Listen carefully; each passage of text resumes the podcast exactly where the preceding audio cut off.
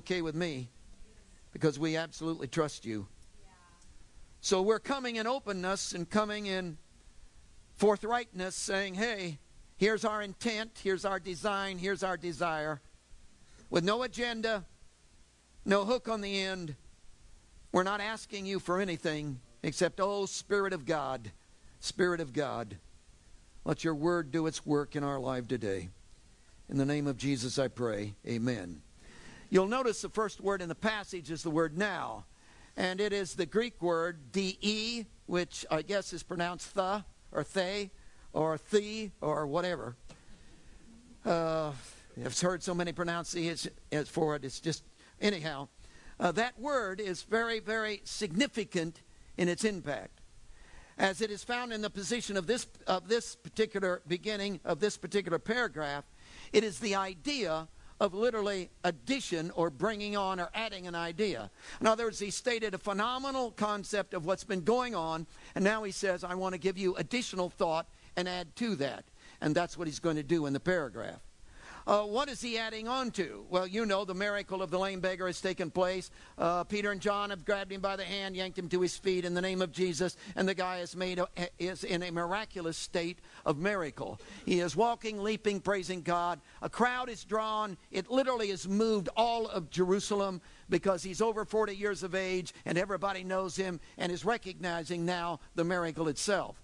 And in that instant, then, crowd begins to gather. Peter begins to preach. The Sanhedrin is upset. They drag them into court, and they absolutely threaten them. And the beginning of the persecution of the early church takes place in, uh, in, in this setting. So, in the persecution of the early church, the persecution is all about Jesus.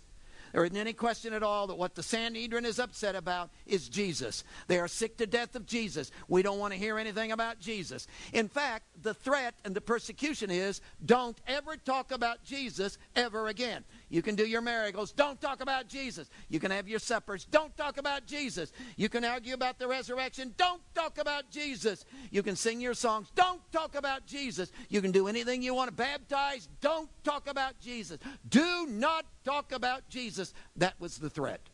Jesus was the threat. Not Jesus, the idea, not Jesus, the doctrine, the living, functioning person of Jesus that they had just crucified. That's the Jesus we're talking about. Eliminate him, and all is well. Do anything else? Hey, feed the poor, help. Hey, have, have meals at night. Hey, help people. Don't care. Don't talk about Jesus. That's the issue. Peter and John have been released. They've come back to the early church and they have let everybody in on the threat. So everybody knows the threat of death is on their head if they talk about Jesus. The early church breaks into a praise session according to verse 24.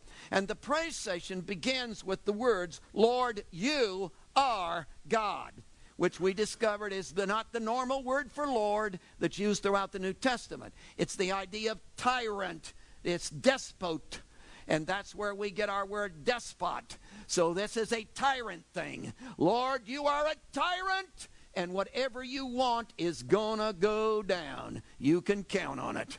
In fact, he goes on to they went on to say in their praise session, You gathered together all the kingdoms of the world, all the rulers of the world, all the Jews, all the Gentiles, and you brought them to the place where they did exactly what you wanted done, which was the crucified Christ. You set them on a platform, turned them loose, and they fell right into your plan the crucifixion of Jesus for redemption. Now, persecution has come to us. We see it as an extension of that. You were in charge then, you're in charge now. There is no problem. We're trusting you, and we're not asking for a way out of this. We're not asking, oh, protect us. We're not, oh, don't let us get ingrown toenails. We're not asking for any of that. What we're asking for is everything you've been doing in our life, continue to do it and let it flow. And we are going to focus on Jesus and we are going to mouth off about him in a continual way. So let be what will be because you are the tyrant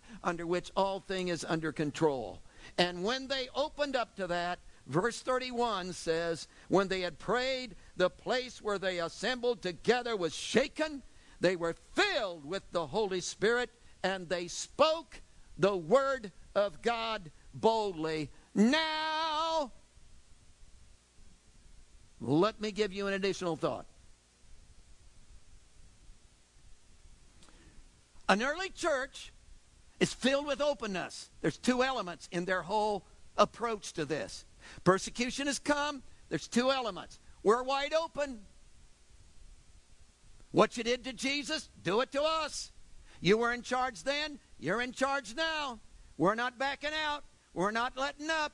We're totally open, and we are totally responding to what you want. And in that openness and indwelling, a merger took place. Not that it hadn't taken place in Pentecost, but it got tighter. Do you believe in your relationship with Jesus? This thing gets tighter. See, folks, I really thought I'd mellow out. I really did. I really did. I thought I'd reach an age and it would just, and I've handled the gospel for so long and been in fellowship with Jesus for so long. I thought, hey, you know, this will go. Oh, yeah. And I'd be able to yawn my way through the services. But hey, I'm hyper. I'm more hyper than I've ever been. This is bigger than what I ever thought. This is bigger than what I ever dreamed. I'm telling you. So it got tighter. The merger got tighter in their lives. It got tighter. Now, he says, based upon the fact of their openness and the tightness of their relationship, the infilling of the Holy Spirit in their lives, oh, I want to present to you an additional idea of what was going on in the dynamics of their lives. And he says, The multitude of those who believed were of one heart and of one mind. Now, the verb is the word were which is a phenomenal verb because it's a state of being. It's a translation that comes from the basic Greek word eimi, which is back in the day of Moses, the burning bush. What's your name, God? I am that I am, which is the word eimi.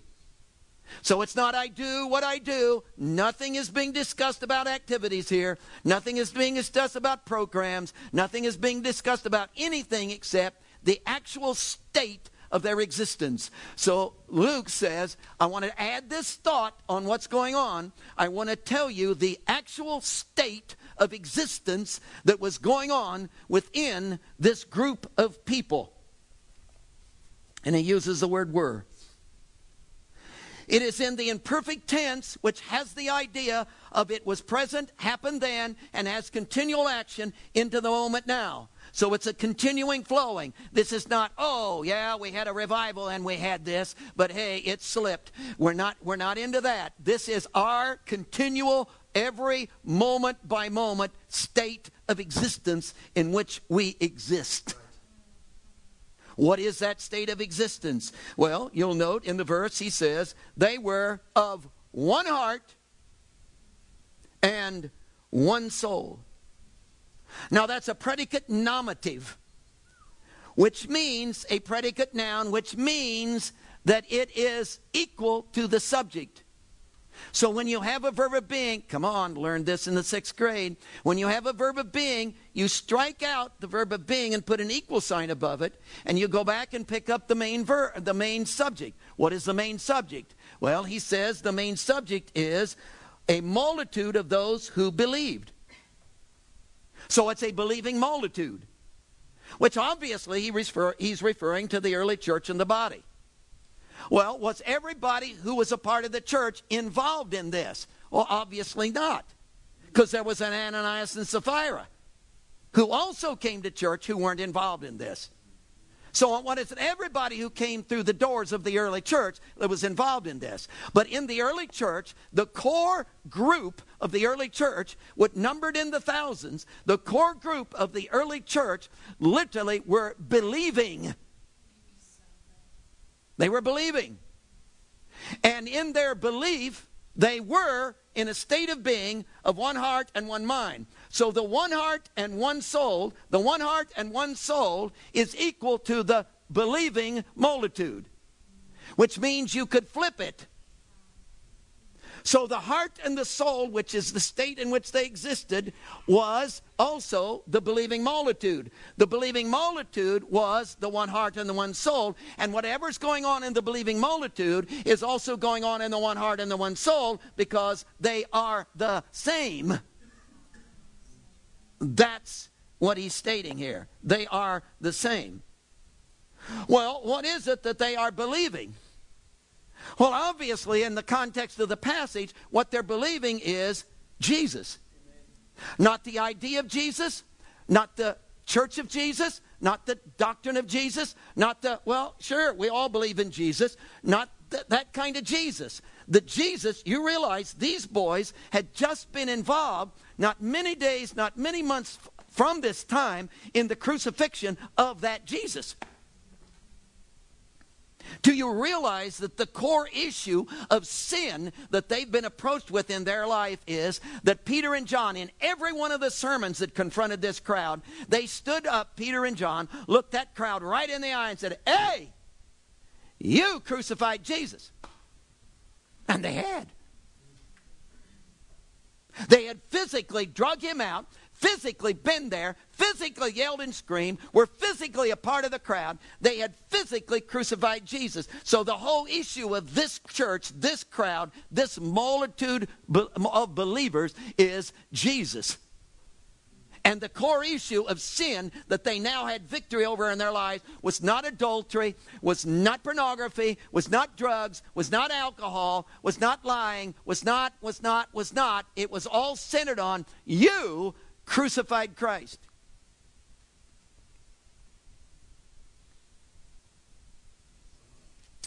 Let me pay, play the role of Peter and John this morning. You, I'm talking to you, crucified Jesus.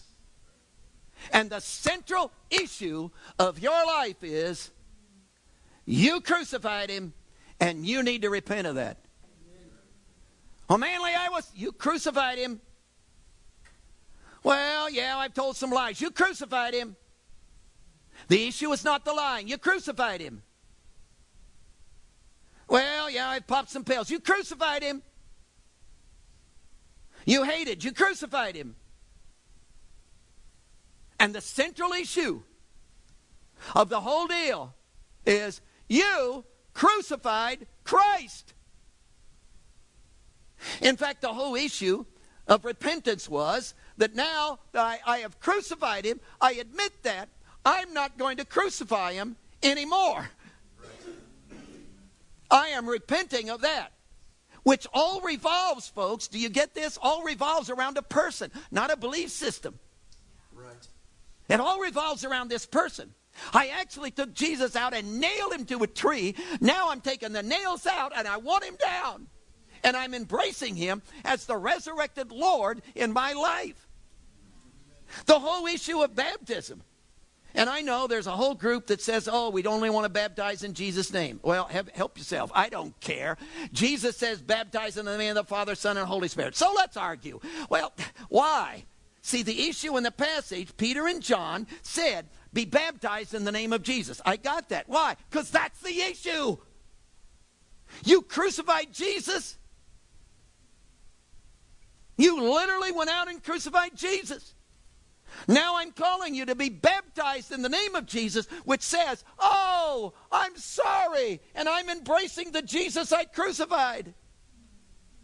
So, do you see the issue of sin? The issue of baptism is all about Jesus. Do you see the issue of miracles in the whole context of the passage? Is about what? About Jesus, man.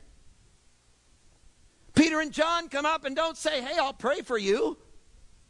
They don't say, well, we'll go before the church and cry out to God the Father. They don't say that.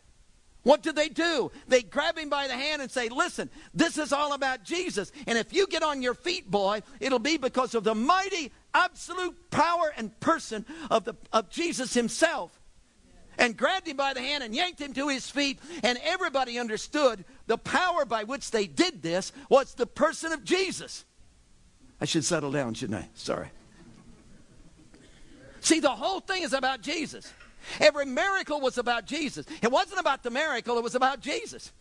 Nobody cares about the lame beggar being made well. Hey, help yourself. We don't care. What we care about is the Jesus guy. We're sick of the Jesus man. We're sick of the Jesus name. It's all about Jesus, not Jesus the idea, not Jesus the concept, not Jesus the, the historical Jesus of the Old Testament, of, of the New Testament. Not that Jesus. It, it is that Jesus, but it's more than that Jesus. It's the Jesus who's alive in this hour, who's in my face and wants my life. So, what did this early, this multitude of believers, what did they believe in? Jesus! And what, what state did that believing in Jesus cause, or what was that state of believing in Jesus? One heart and one soul. And that the unity they knew in the early church all revolved around this, this, this this Jesus. They were all wrapped up in Jesus. They consistently, constantly talked about Jesus. They didn't have anything going on but Jesus. Jesus was their one deal.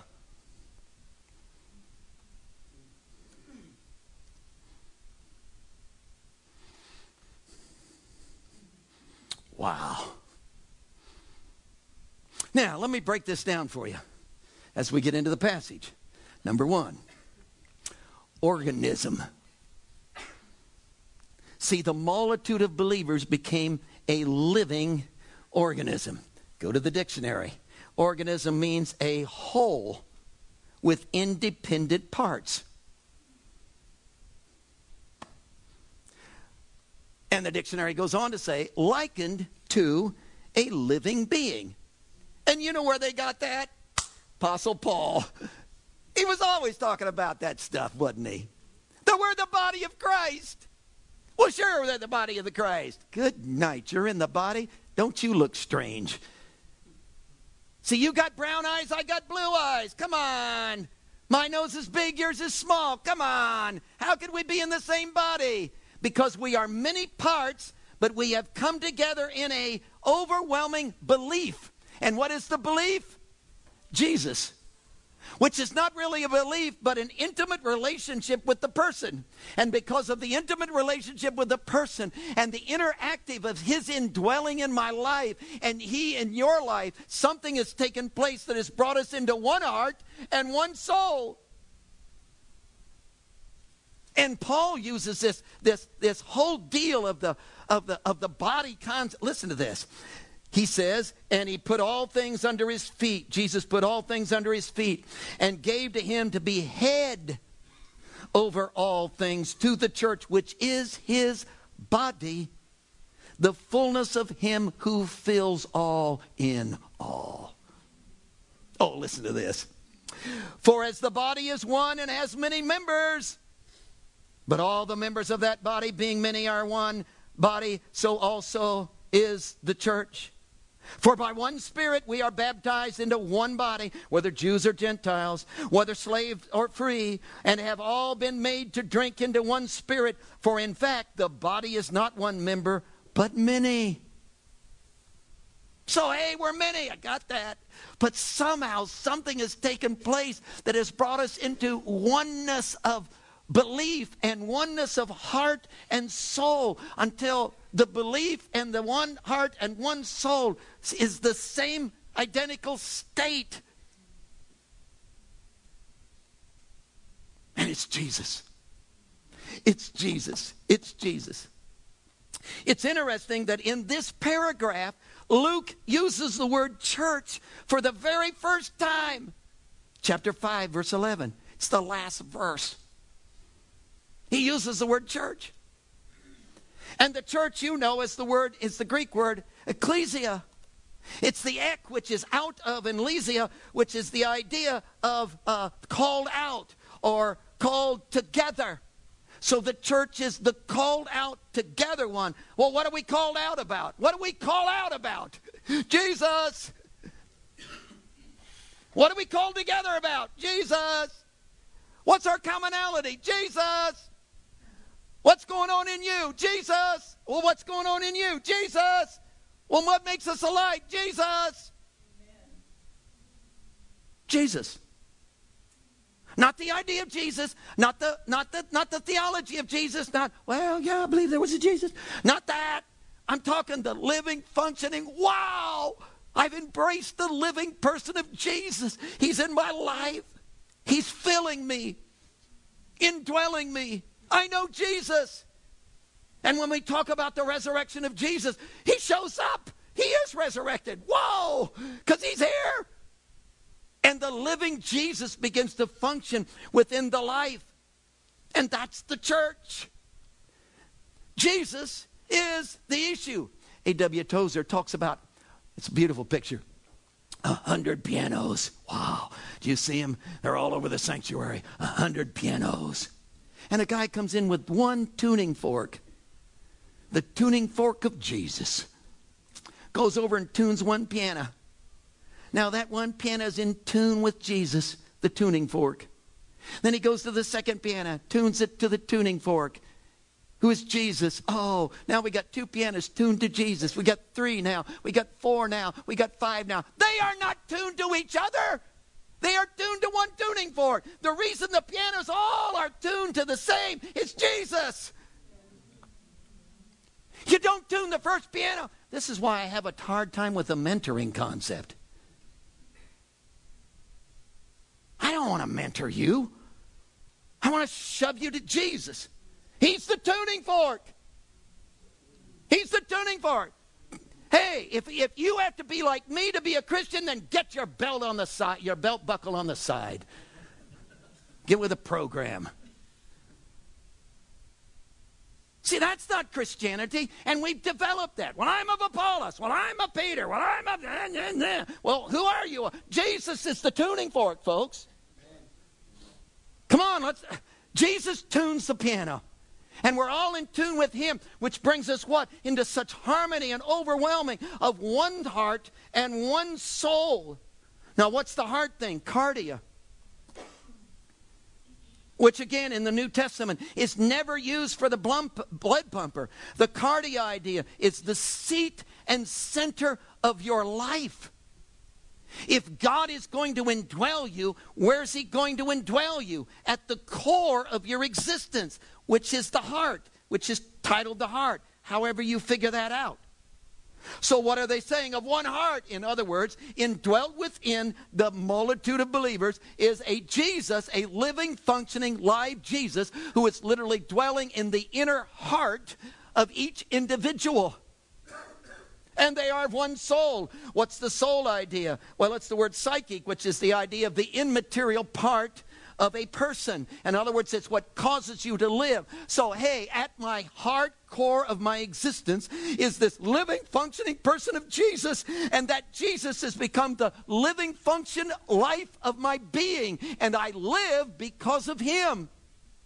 And each individual on the believing had that. The multitude of believers, they all had that going on in their life. And that brought them into oneness of heart and one soul. If you focus on anything else, you will divide. Get it? If you focus on anything else, regardless of how good it is, you will divide. You will divide. Let's focus on unity. Let's get together.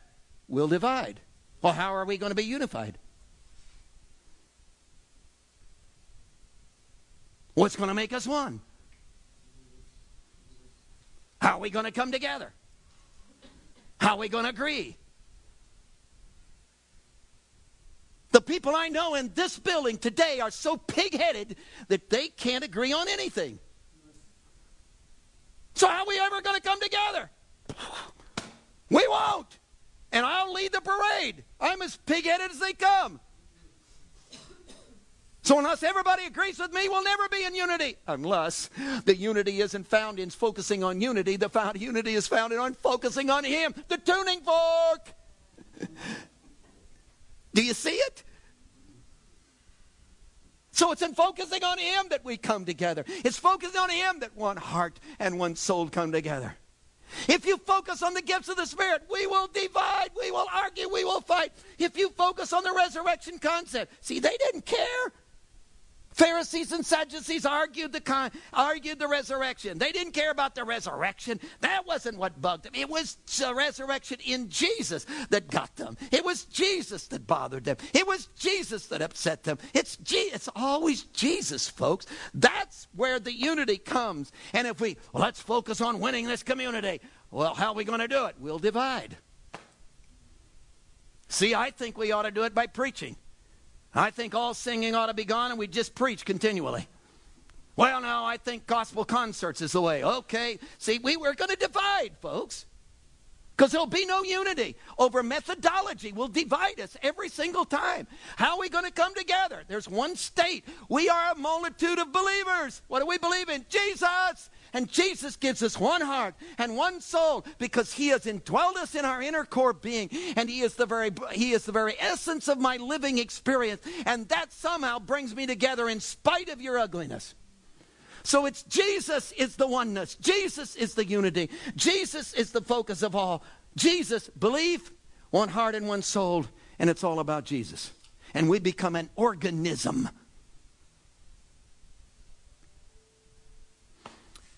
Number two. Number one, organism. Number two, orchestration. Interesting what he does in the passage. This is so phenomenal. What he does in the passage, he said, Oh, let me tell you about a miracle. And it was a great miracle. It was a miracle of the lame beggar. He's been there for over 40 years of age. They make a big point of that. And that's what moved all Jerusalem. I mean, all Jerusalem is shaken over this thing. They're all yakking their mouth about it. So much so that the Sanhedrin couldn't touch the, the Peter and John. They did not dare. Because if they touched them, well, hey, the crowds would go wild because this miracle, this miracle. See, everybody was wrapped up in the miracle. Everybody was talking about the miracle, the lame beggar. It is a, the, the miracle of the lame beggar is a wow! Can you believe that? So everybody's just walking around saying, whoa over the miracle of the lame beggar. Luke says it was. It was a great miracle. Lame beggar walking. Wow. Great. Made totally well from the inside out, psychologically and physically. Whoa. It was great. But let me give you an equal miracle. A miracle that is equal to that or even tops it. You're kidding me. Now. And he says, look at verse 32. Now the multitude of those who believed were of one heart and one soul. Neither did anyone say that any of the things he possessed was his own.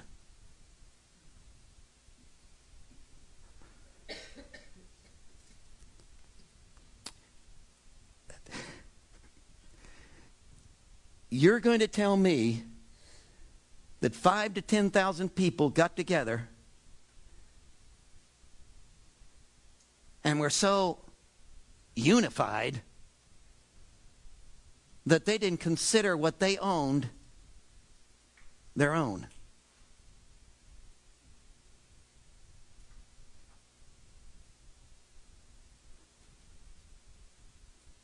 Whoa! That's a miracle! amen, brother, amen. That's a, that's a miracle.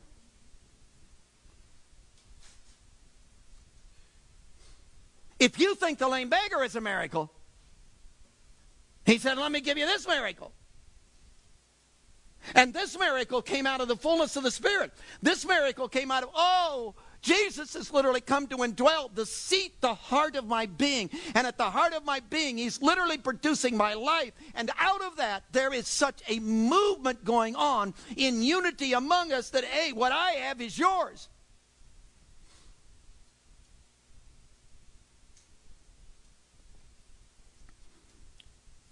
We'll get into this at another time, but just to suggest it at this moment, there was nothing legislated about that. In other words, this is not the early church had a rule. Everybody in the early church had to. No, they didn't. No, they didn't. No, they didn't. That becomes very evident. See, it wasn't if you were going to be part of the early church, you had to turn loose of your materialism and let the church dictate your materialism. You had to send all your, sell all your property and bring it in. There was no rule for that. No, nobody said that. Nobody even suggested that. Nobody ever stood up and ever preached that. No, Peter and John, you never have any kind of message. Hey, if you're really going to be a Christian, sell your property and give it to me. See, you don't know. No, no, no, no, no, no, no. That is nowhere found in the passage. In fact, when you get into the Ananias and Sapphira thing, Peter looks at him and said, Hey, why did you lie to the Holy Spirit and keep back part of the price of the land for yourself? While it remained, was it not your own? And after it was sold, was it not in your control? Did anybody dictate to you what you were going to do? No! Nobody cares. Do what you want to do with your stuff. There is no rule. So this is not about everybody who's going to come here, and if we're going to be in unity, we're all going to wear red ties. You see, there's no. Folks, if I tell you my real, real gut feeling, I hate rules. I hate legalism as much as I hate sin because I think it is sin. I run into this all the time in the jail. The guy said, Oh, I'd like to come to the Cross Style Center. I said, Good. Uh, I say, Hey, we're really Jesus centered. We're really locked in on Jesus. And if you don't want life change and don't want to seek Jesus, don't, don't come. You'll be miserable. You just don't want to come, man. Well, yeah, I want to come. What's the rules?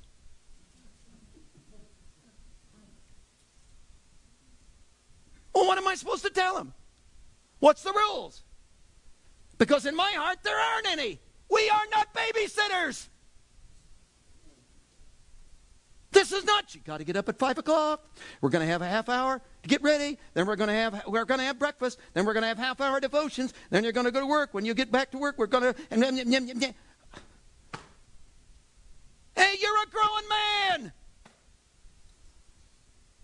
You're a growing woman. We're not going to babysit you. Well, what are you after? We're after, oh, if you could just go after Jesus, man.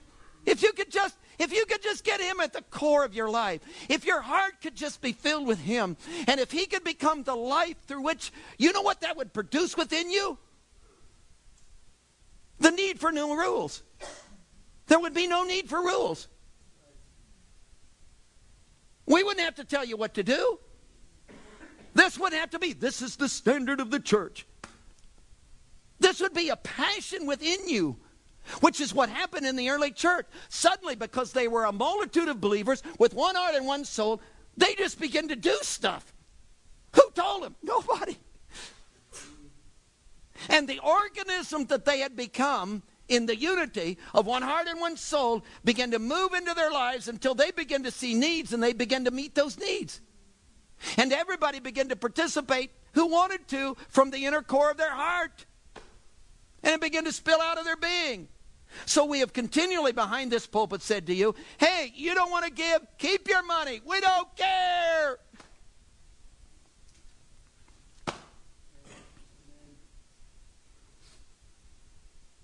Because it's not an issue with us.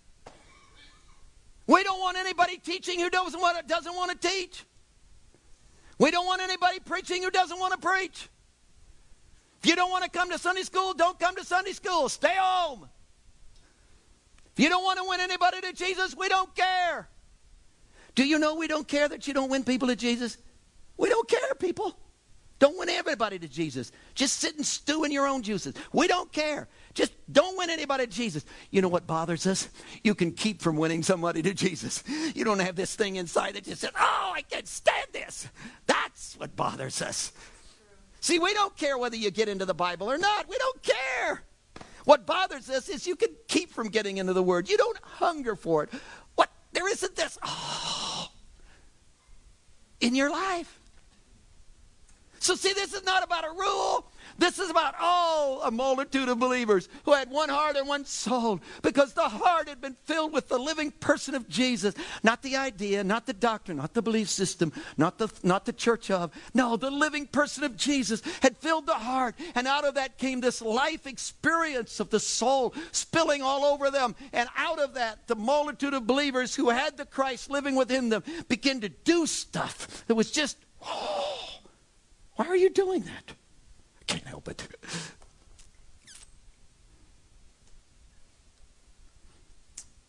That's the passage. In fact, there's a third thing organic. See, there's the organism, which they came together as an organism. It orchestrated into all of this activity stuff that affected their materialism, and nobody legislated it. And what was that all about? It was about an organic matter and traveling across the countryside, you've done it too. And he, in our own town, you know, you get out of the grocery store, there's this organic section. What's that all about? Well, it's no pesticides, you know, no chemical fer- fertilizer. It's more expensive, but it's grown naturally. No artificial agencies. It's organic. Wouldn't it be something to have a Christianity that's organic? the pesticide of the law structure. Nah, not in my life.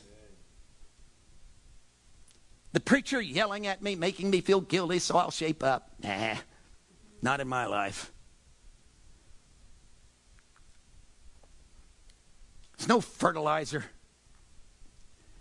no chemical addition. It's just Jesus. Jesus indwelt in my heart,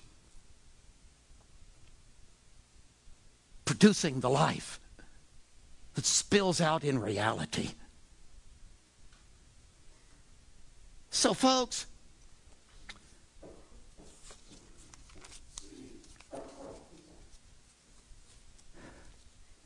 do you have him? Are you after him?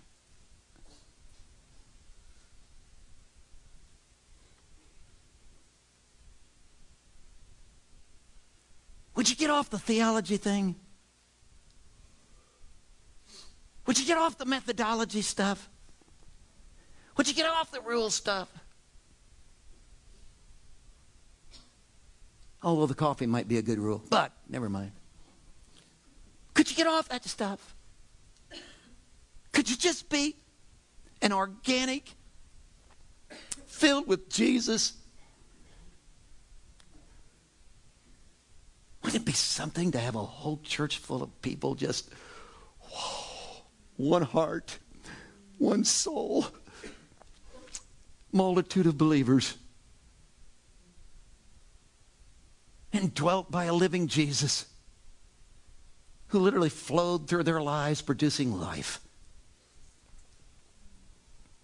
And they just begin to do stuff.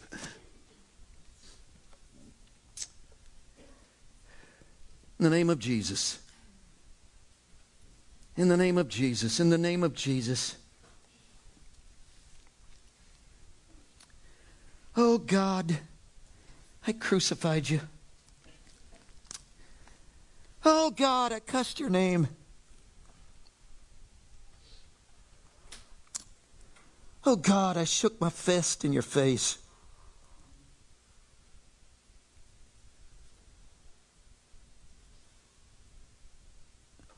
Oh God, I belittled you.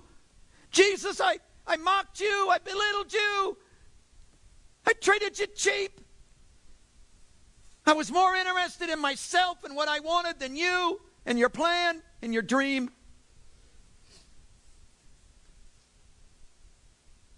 I crucified you.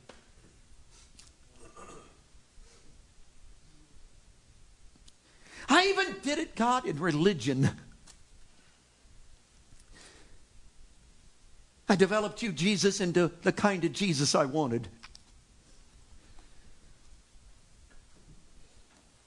In the name of Jesus, in the name of the real Jesus, in the name, no wonder they said Jesus Christ of Nazareth. They nailed you down, didn't they? Because this was not just any Jesus. This was not just lots of Jesuses. This was not the Jesus we made up. This is the living, functioning Jesus Christ of Nazareth that we crucified, is raised from the dead, and now wants to come and indwell my life. And for those of us who already have you in our lives, oh, would you go deeper? Would you pull us tighter? Oh, God, would you fill us more? Oh, God, would you push aside all the pesticides? Would you push aside all the chemical stimuli? Would you push aside all the religious stuff that makes us that makes us think we are? And would you just give us yourself?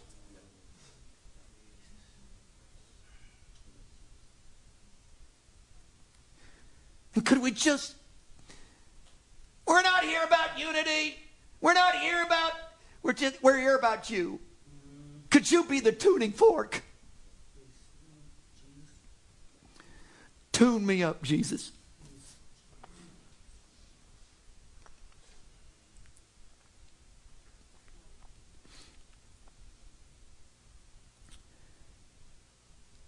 Heads are bowed.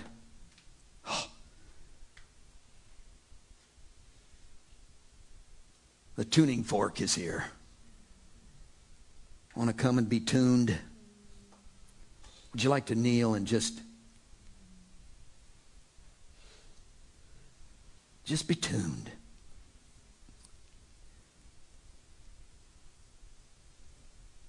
Would you push everything else aside? Would you go down to the core of your existence?